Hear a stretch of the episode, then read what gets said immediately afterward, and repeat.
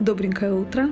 На связи Анна Гор и мои астрологические рекомендации на субботу 12 декабря. Подходит к концу лунный цикл, и это значит, что энергии остается все меньше и меньше, и расходовать ее надо с умом.